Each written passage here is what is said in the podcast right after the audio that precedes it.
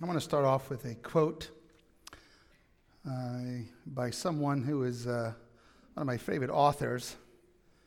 Uh, I got to hear this person speak a few times uh, before he died a young death, unfortunately, in a terrible car accident. I really believe God was using this man to help us understand how to reach young people. And he says these words. His name is Mike Yaconelli. He says, What characterizes followers of Christ is that we tell the truth. You believe that? I'm not talking about doctrinal truth, he says. I'm talking about truth, truth. Where we talk about our strengths and we talk about our weaknesses where we talk about our victories, we talk about our defeats, where we talk about our successes and we talk about our failures, where we talk about our answers and we talk about our doubts.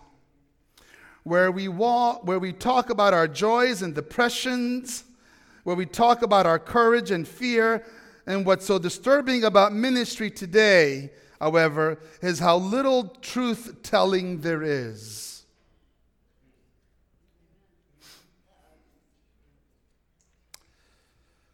Thirteen-year-old Steve attended a church every week with his parents. And on this particular week, he stayed after the worship service to ask his pastor a question. And the question was Pastor, let me ask you if I raise my finger, will God know which one I'm going to raise even before he raises it? And the pastor said, Yes, of course. God knows everything. Although Stephen, haunted by the plight of African children suffering from dire famine, pulls out a Life magazine cover and shows it to the pastor. The Life magazine cover depicted two children suffering from starvation. And he asks the logical follow up question well, then, does God know about them? And does he know what's going to happen to them? And the pastor said, Steve, I know you're too young, and I know you don't understand. One day you will. But yes, of course he understands. He's God. And then he walks away. This pastor offered no reason to believe in the gospel despite the plight of evil.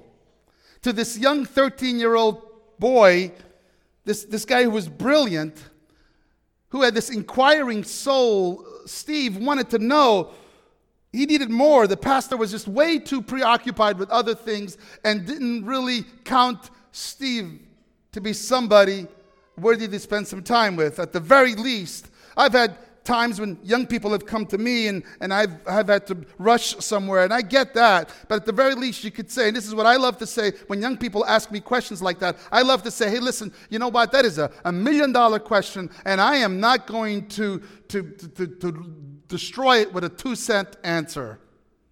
So let's do this. Let's meet for breakfast tomorrow. Let's meet, let's get together. Let's work this out. I want to answer that question. That's a fantastic question. He could have at least have done that. If you were Steve, would you have been satisfied with that answer? No. Nah, Steve wasn't either. Unfortunately, Steve walked out of the church that day, never to return again. At 13, Steve was drawn to seek answers to the dilemmas that most troubled him, and he was dismissed. He was marginalized. After all, he was only 13 years old. I mean, what can you expect? But like many young people today, Steve was not just asking some doctrinal question, he, he wasn't looking for some apologetic answer. Perhaps Steve was wondering why God allowed suffering in his own life. Perhaps this was just a way for him to come up to the next point. Like, like, like why am I bullied at school? And why do my parents have such financial problems? And why did my parents abandon me? So that I'm an orphan. I mean, these are the kinds of questions that Steve had. Maybe you've heard of Steve. His last name is Jobs. Founder and CEO of Apple, if, in case you have never heard of Steve Jobs and you've been sleeping under a rock. I get it. But what if, what if, what if Steve had been engaged in a deeper conversation about faith? What if Steve had been engaged in a deeper conversation about Jesus and who he is and, and what he means? Imagine if he had poured his brilliance not only on technological advancements, but he poured his brilliance but to, to mobilizing the gospel of Jesus Christ throughout the world. Can you imagine? In that small little moment, can you imagine what could have shifted there and what God could have used?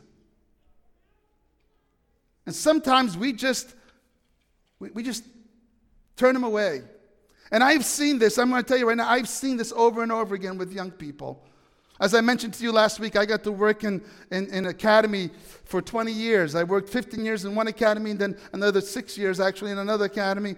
And, and I got to work with young people. And I was always amazed at this one thing is here is a church that is specifically designed to minister to young people and they're talking about their ownership. They're talking about how dirty the carpet is. They're talking about how kids cut in line for fellowship dinner instead of worrying about these kids' salvation.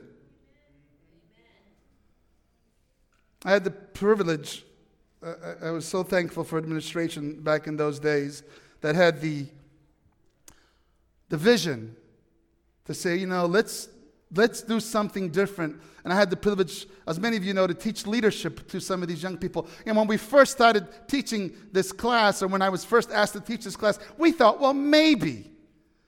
You know, maybe we'll get 20 kids. We know who the cream of the crop is. We're going to send an invitation to just every one of them. And maybe we'll get them, and, and, and it'll be great, you know? And, and, and sure enough, we had 25 kids that first, actually, we had 28 kids that first year. And then we thought, okay, saturation is coming in because there's only so many. And the next year we had 28 kids again. And the year after that, we were teaching two Leadership 1 classes. By the time I was done, I was teaching Leadership 1, Leadership 2, Leadership 3, and, and was coerced by some students to teach Leadership 4. It was announced before I even said yes. And they knew they were getting no credit for leadership four.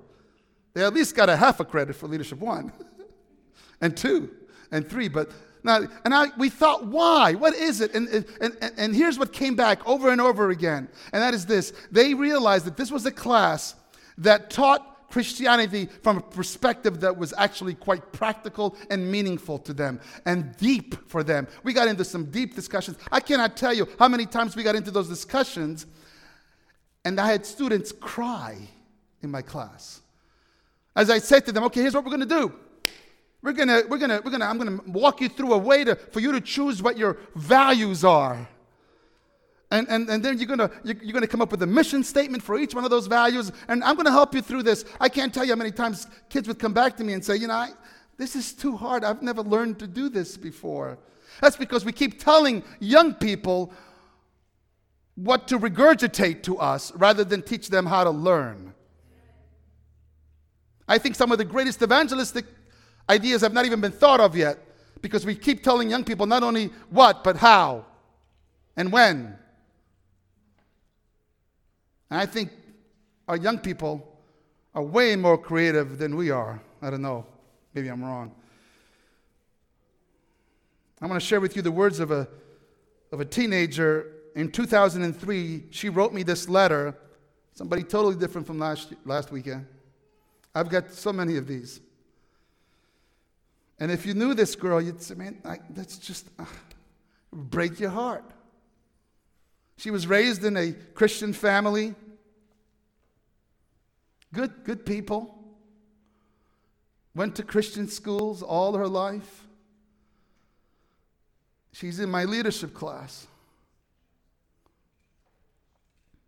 And she's realizing some things in that class are causing her to face some realities in her life. And this is what she says Pastor Sergio, right now I'm going through a lot, you could say. I have family issues, I have friend issues, I have God issues, I have school issues, and I know that everyone does. It's just a little overwhelming right now for me. I just feel like crying sometimes because it's so much to handle. I'll start with the God issues because of week of prayer, and I'm kind of thinking about it more. See, I'm really not one to ask questions because I was brought up in a Christian home, and this stuff has just all been assumed for me. Did you catch that? But the thing is, I, I, I was thinking today, how do we know this is real? There are so many religions out there, and they all think that they're right. How do we know that ours is the one that is real? Everyone always tells me their awesome experience they've had with God, and I haven't had any. I have nothing to show that God was definitely there, nothing amazing, nothing spectacular. I don't know if He's even real. I hear these stories in the Bible, but I just get lost in it. I don't understand them, and it seems so old fashioned, and I've heard them all a hundred times that they don't interest me with them anymore. They seem like fictional things to me now. They don't interest me at all. I know that's really bad to think, and I shouldn't, but that's all real. It doesn't make any sense to me. I feel, don't miss this last part. I feel most of the church is complacent, irrelevant, and approaching extinction. The church is group a group of mostly older people doing mostly the same thing they've always done. Pastor Menenter, I know you would never, but sometimes I just want to scream out to older members feel free to wipe me off as just another angry, self addicted young person. Believe me, at this point, I'm beyond used. You, I'm beyond used to being ignored or taken for granted. You have no idea what it felt like to, to have this letter in my hand and, and, and to know this person, to know this girl. This is, a, this is a very shy girl. This is a girl that would, would never say, I'm, I'm sitting there going, What have we done? What are we doing to these young people? And so I begged to have some time with her. The letter was much longer. I don't have the time to read the letter in full but I begged to have some time with her. She was thankful. We spoke and we prayed for about six months that year. I tried my best to answer whatever questions she would have. I, mostly, I try to listen and encourage her.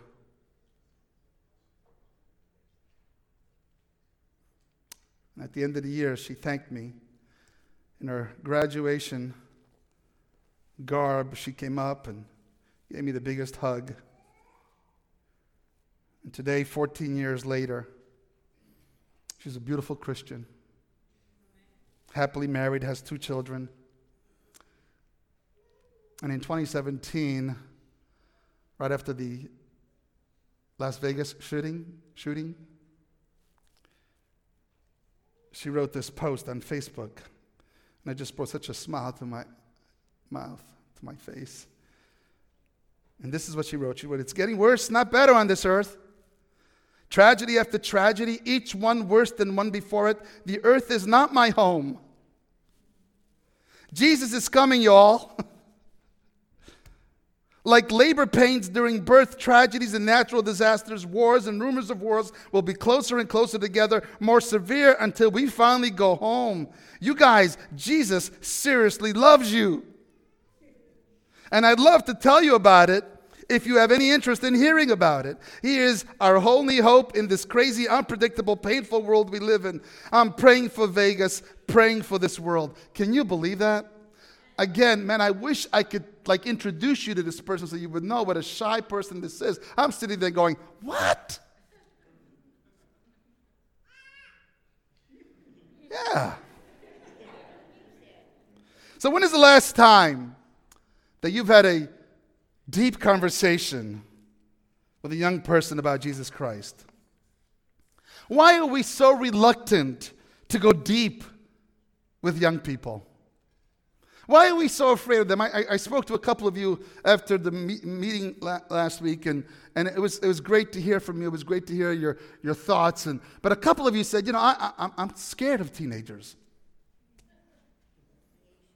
I'm like, Hey, man, Halloween's over. There's, there's no need to be scared of teenagers. I, I, I get it. They can be scary, but guess what? So can me. if you think they're scary, you should see what we are to them. When Jesus wanted to turn fishermen into fishers of men, he challenged them to deep waters. Did you know that? This is what he says. He says, When he had finished speaking, he said to Simon, Now go out where it is deeper and let down the nets to catch some fish. And he's doing that after they had fished all night long and had caught anything. And Simon Peter says, You know, I'm the master fisherman here. We've been fishing all night. We haven't caught anything, but because you say so, I'll go do this. They go out there and they have the biggest business day they've ever had. They catch so much fish, they're actually, uh, actually asking other boats, say, hey, come on, help us out, man. You can have some too. Our nets are going to break. And then Jesus says to them these amazing words Today you caught fish, but from now on I'm going to make you fishers of men. And I think our young people want to go into deeper waters. Go out where it is deep, he said. I think it's the challenge to each and every one of us, don't you? I, I think, I think we struggle with depth. I think we, we are addicted to superficiality. I think some of the reasons why we struggle with talking to people, not just teenagers, but even with ourselves, amongst ourselves about deep, deep things, is because we don't want to get anybody deep in my life. I mean, I don't mind if I have to get deep in your life, but don't you get deep in my life. But here's the reality we are all broken in this room. There's not one person in this room that is not broken. Can I just tell you that? All of us are. And perhaps the way we turn confused hurting teens into fully devoted followers of Jesus Christ is to invite them to go deeper. We invite them to live their lives above mediocrity. Invite them, help them overcome the tendencies and comfort of superficial li- living. Engage them in some deep sea moments. Have you gone deep sea fishing ever? I tell you, man, it, can get pretty intense out there. We went, we went to the Galapagos Islands. We, we had this guy named Homer, man. He, he, would, he would go. He loved it. He worked with young people. But one of the things that really made him happy is if he can go deep sea fishing just one day out of the whole trip. So I got to go with him, and, and we always took young people with us. And I remember this one occasion, man, we were out there and we weren't catching anything. We always caught something. But we weren't catching anything. And then uh, and, and, and, and, and so Homer and I were taking turns, taking turns with, with, with, uh, with our fishing gear, and, and then make sure the young people had turns with their fishing gear. And then the next thing I know, I get this like intense pull on my, on my uh, fishing pole, and I'm like, whoa, what is up with that? You know, and it's, and it's pulling it down, and I'm like, wow. And I start reeling it in, and, and he's he's Homer is going, wow, come on, you can do this. And I realized Homer hadn't caught anything yet. And this is what this is what it's all about. He wants to be there. He wants to be part of it. Young people were sitting there going, come on, come on, let's go. We can bring him in, bring him in. Everybody was on this. Everybody's working together now. They're all cheering me on. And all of a sudden I realized, you know, I am not going to be able to do this. And so I said, Homer, I need you now. It didn't take Homer long at all to say, okay, I got it. Switched with me, got the thing, and, and he got to bring it in. And it was a huge tuna. No, it was a huge tuna. It really was. It was, we, we fed the whole crew with that and some. In fact, we fed the whole crew with that, and then the cooks got to take that home, and they fed their old crews with it, and it went on and on. I was a huge tuna. I'll never forget the faces on those young people and the faces of Homer as we all worked together. Deep sea fishing. I think our young people are looking for some Red Sea experiences where we challenge them to walk in slowly and see God work as He opens up the sea. Deeper relationship, deeper experiences deeper endeavors, deeper commitments. I want to tell you right now, I think our young people are sick and tired of church just being this. I think our young people say, want to say, look, eh, we're either going to make a difference or we go home. How are we doing out there? Why are we so reluctant? The other thing I would say to you is don't be afraid when people like this girl or like Steve Jobs, when they're young and they come to us with their doubts, don't be afraid or be turned off by those doubts. Sometimes people express their doubts so loudly because they really want to believe. And you've heard me say this before, but I think Thomas gets a rap, a bad rap. Poor guy is known as Doubting Thomas. Do you know not once in the Bible he is called Doubting Thomas? We gave him that name. I, I mean, I, I don't know about you, but I see Thomas in a whole different light. I mean, we don't know too much about Thomas, but here's one thing I know is that when, when, when, when uh, Jesus says to them in John 14, I go and prepare a place for you, and I'm going to come back for you. If I go, I come back for you. Everybody just got quiet. And it was Thomas who said, Well, wait a minute, where are you going? I don't know how to get there. I want to know. And then when Jesus was going to go back to, to resurrect Lazarus, and the disciples are all going, Look, man, you know, let's just, we better not go because you're going to get killed. You know, I don't think that's a good idea. You're not that, you know, popular. you know, it was Thomas when Jesus finally, when he finally heard Jesus say, "No, we're going." It was Thomas that said, "Well, let's all go with him, so we all die together." Now we read that in the bad way, but I think that was just courage. That's what I think it is. And so here's the story where he gets this bad rap. I want you to catch this from a different perspective here. It says, one of the 12 disciples, Thomas, by the way, Thomas doesn't mean doubting, it means twin. Chances are he was a twin. Was not with the others when Jesus came. Maybe he was out getting supplies. When everybody else was hiding, he was out doing stuff. They told him, We have seen the Lord. But catch what he says. Don't miss this. But he replied, I I won't believe it unless I see the nails, wounds in his hands. Put my finger into them and place my hand into the wounds in his side. What is Thomas saying? Is, hey, I'm really glad that you had this experience. That is fantastic. God bless you. That is great. But I want that experience. I don't want to inherit that experience. I don't want you to pass that experience down to me. Make it so that I can have that experience. And I think too many times we, we, we want our young people to be happy with our experience. They don't want our experience, they want their own experience. They want to have I, my time with Jesus. And then Jesus comes up eight days later I love that. Jesus says, okay, you're going to get it, but just, just wait a little bit. Eight days later, the disciples were together again, and this time Thomas was with them. And the door were locked. But suddenly, as before, as only Jesus could do, walks through locked doors and suddenly stands among them. Hey, peace.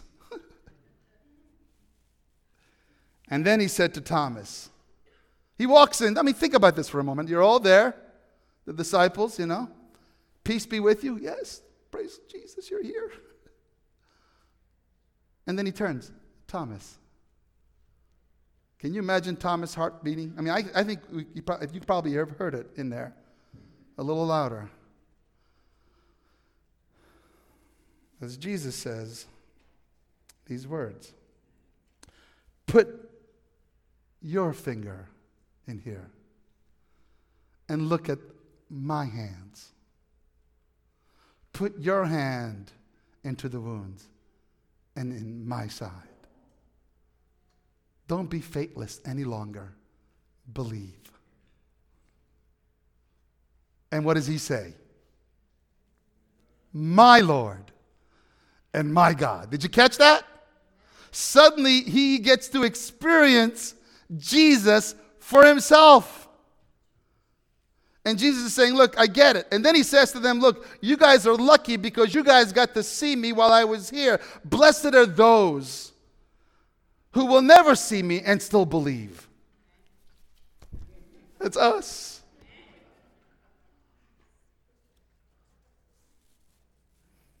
Thomas later became the first missionary to India, established the first church there, and dies as a martyr death. He owned it. Now, I get to do a lot of stuff uh, with the corporate world and leadership. It's a wonderful opportunity that I get to be with other people. And uh, it forces me to read some other books. And there was this book that I read some time ago by an, a guy by the name of Daniel Pink. That's his name. And he wrote a book called A Whole New Mind. And it's about how, if we're going to impact this next generation, whether it's corporately or spiritually or any other way, educationally, it doesn't really matter. If we're going to impact them, we have to understand these six aptitudes because this, this generation has a whole new mind. I want to share with you really quickly what these are. Okay? So you can take out your phone to take pictures, write stuff down. I don't care what you do there. I want to make sure you get this because I'm going to go kind of fast here. The first one is not just function, but also design. In other words, what they're saying is, is look, I don't mind it to be functional, but let's keep it beautiful. This is the world of branding today. We live in the world, there's a reason why we. Doug and I spent months on that design out there for our logo. Months. Like, why? Because we know this generation doesn't want just function, it wants to be beautiful. And it has to be meaningful. I remember I did last year, I got a chance to do some, some leadership training at a church in Tennessee, and the youth pastor drew this. Well, this is how he was taking notes. This was his notes to what I was teaching. And I looked at it and I said, Can I get a copy of that? Sure. You can take a picture of it, he said. The next day, the next morning, I'm doing it again, and he's doing, and now he does it on a coffee cup. And I said, "Can I please have that coffee cup?" And so I got this coffee cup at home with the same kind of drawing. This is how young people they want to see it beautifully. They want it to be a design. And then the next one is not just argument, but also story. Not just argument, but also story. In other words, don't just give it to me in some kind of apologetic way. Don't just give me a Bible study with proof text. Give me the story. Let me understand it in context. Let me relive that story. Let me be part of that story. Hey, let me hear a testimony once in a while. Last Sunday, we had our men's breakfast. And Len shared part of his testimony. And it just, there was not a sound in that room. And one of the younger people that was there, Anthony, was there. And he was like this. He doesn't know it. It was like this. It was just so good to watch because he sees this, this, this truth being lived out in a person. Not just logic but also empathy. We've spent too much time on empathy last week. I'm not going to spend too much time on it this week. But we know this whole concept that, that, that, young people need us to be able to walk in their shoes so that we could be relevant to them. And then the, the next one, I love this one, not just seriousness, but also play. See, if truth is truth, it's going to set us free, isn't it? And if it's going to set us free, you know, look, there's a time for serious contemplation and then there's a time for playfulness. And I think too many times we get too serious. I think young people want to know that we are real. That we don't just play at home, we play everywhere. That we're not just serious at home, we're serious everywhere.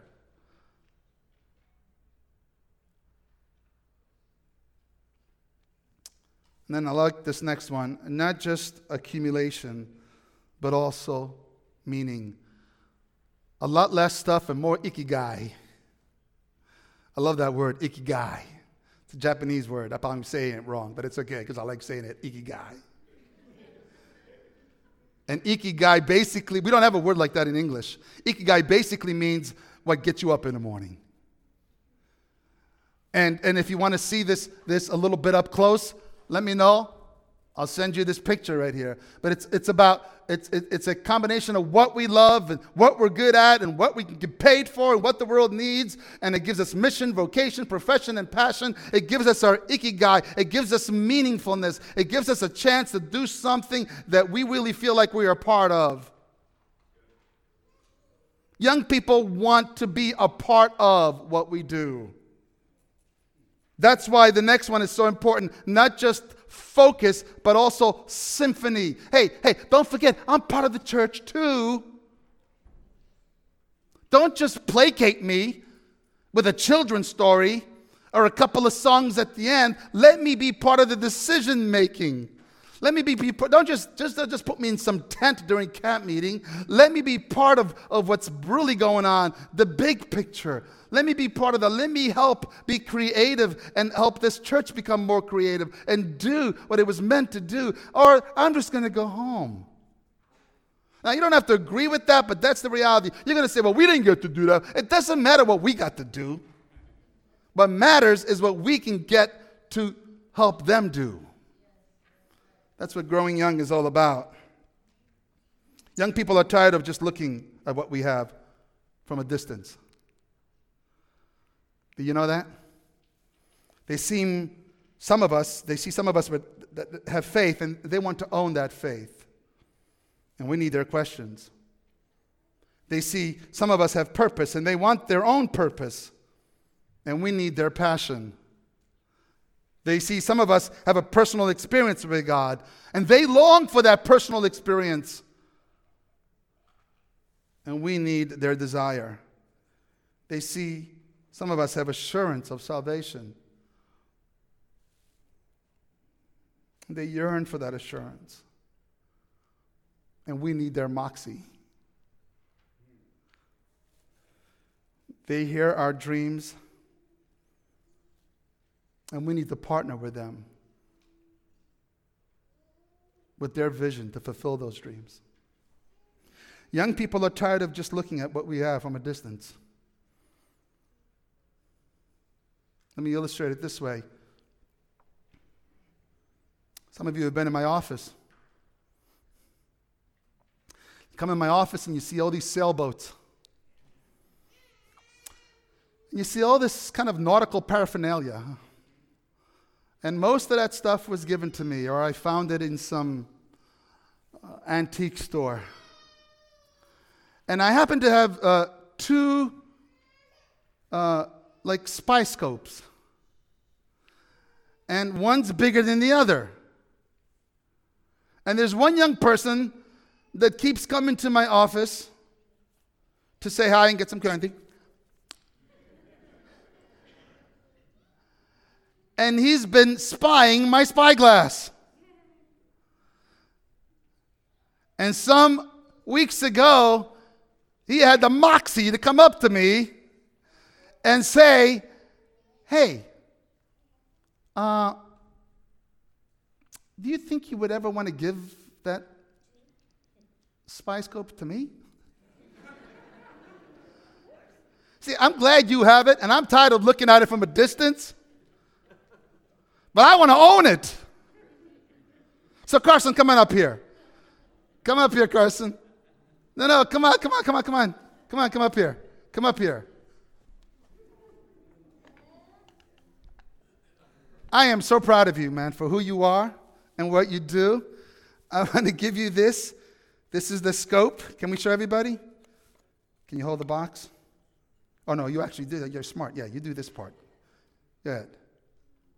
Isn't that cool? And it goes even farther. Okay, you can. Yeah, it really works. Doesn't go farther?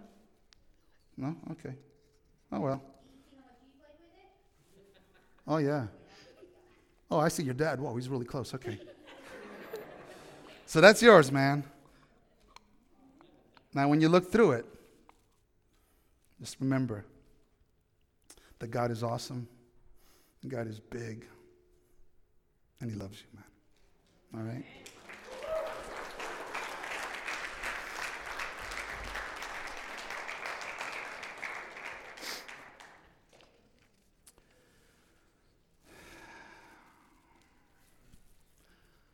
We started with a quote from Mike Yaconelli. I want to end with a quote from Mike Yaconelli. And this is a powerful, powerful quote. And this is what he says The tragedy of modern faith is that we no longer are capable of being terrified. It was scary for Carson to come up here. We aren't afraid of God. We aren't afraid of Jesus. We aren't afraid of the Holy Spirit. And as a result, we have ended up with a need centered gospel that attracts thousands but transforms no one. What happened to the bone chilling, earth shattering, gut wrenching, knee knocking, heart stopping, life changing fear that left us speechless, paralyzed, and helpless? What happened to those moments when you and I would open up our Bibles and our hands started shaking because we were afraid of the truth that might be there? What happened to those moments? Mike Yaconelli asks us. I remember those moments. I remember realizing that as I opened up this book, it meant that things were going to change in my life. And I was glad for it. Young people today want a real, serious, deep religion. And if I can echo the words that we're going to sing here in a few moments, I want to know you, I want to hear your voice. I want to feel you more than before. I want to touch you. I want to see your face. I want you, Jesus, more than before. More of you, Jesus. I want more. More of you, my Lord. And then it says, Take me deeper than I've been before. Take me further, God. I long for more. Take me higher than I've been before. Jesus, I want more. Jesus, I need more. Now, here's the cool thing about it all is that as we take young people deeper, they will take us farther. Farther than we could ever imagine we can go. I'm serious. Come next week. Don't miss it. As Ben Lundquist takes us to the end of this series, it's going to be powerful. Let's pray together. Father in heaven, we love you so much. Thank you for this church, Lord. This is one of the most loving, most accepting, embracing church that I've ever had the privilege to be a pastor of, Lord. And Nancy and I thank you so much for giving us this privilege and how much uh, they have loved us and as Pastor Fred said a little while ago, Lord, how much they have given to us and been part of our lives. And I pray, Father, that you, uh, you bless them. Thank you for our young people, Lord. They're just, we, we, we're just so blessed, Lord. I pray that we may never, ever fall into the trap of marginalizing them, never fall into the trap of making them feel not wanted or turn them away with some just two cent answer. Help us, Lord, to treat them as equals, as part of our church, and may together we keep growing younger and younger until you come, Lord. In Jesus' name I pray. Amen.